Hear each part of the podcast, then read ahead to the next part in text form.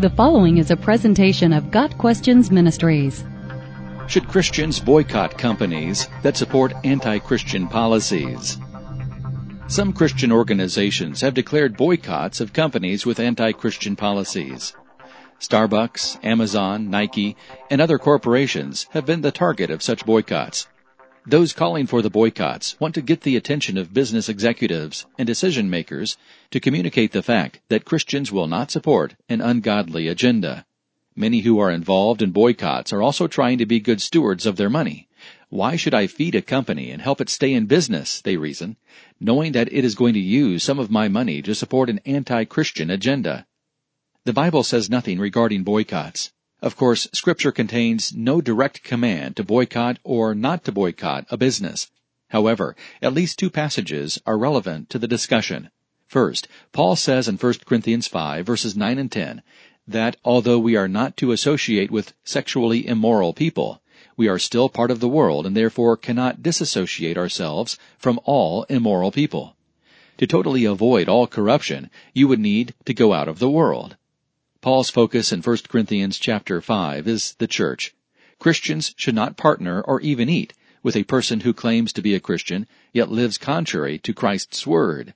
The only way to avoid contact with immoral people in this world is to leave the world.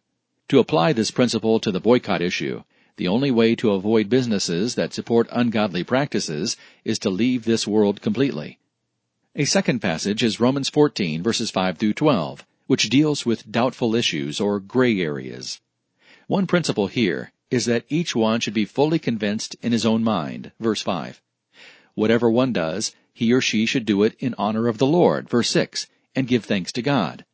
For if we live, we live to the Lord, and if we die, we die to the Lord, verse 8. Believers are to follow their conscience in the gray areas, because each of us will give an account of himself to God, verse 12. If God's word is not clearly spoken on an issue, each believer has the freedom to seek God's will and be fully convinced in his own mind. This matter of conscience principle applies to many issues, including boycotting. Some Christians feel strongly about not supporting a business due to particular moral issues, and they are free to take their business elsewhere. Other Christians may be just as concerned about the moral issues, yet not share the same conviction about boycotting.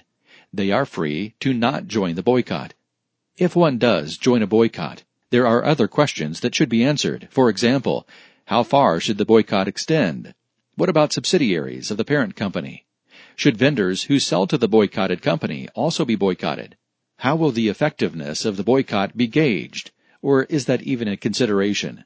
And what about Christians who are employed by the boycotted company? Some Christians work politically through the election process to affect the important social and moral issues. Some work financially through boycotts. Others work both ways.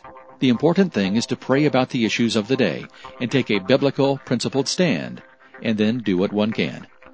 Got Questions Ministry seeks to glorify the Lord Jesus Christ by providing biblical answers to today's questions.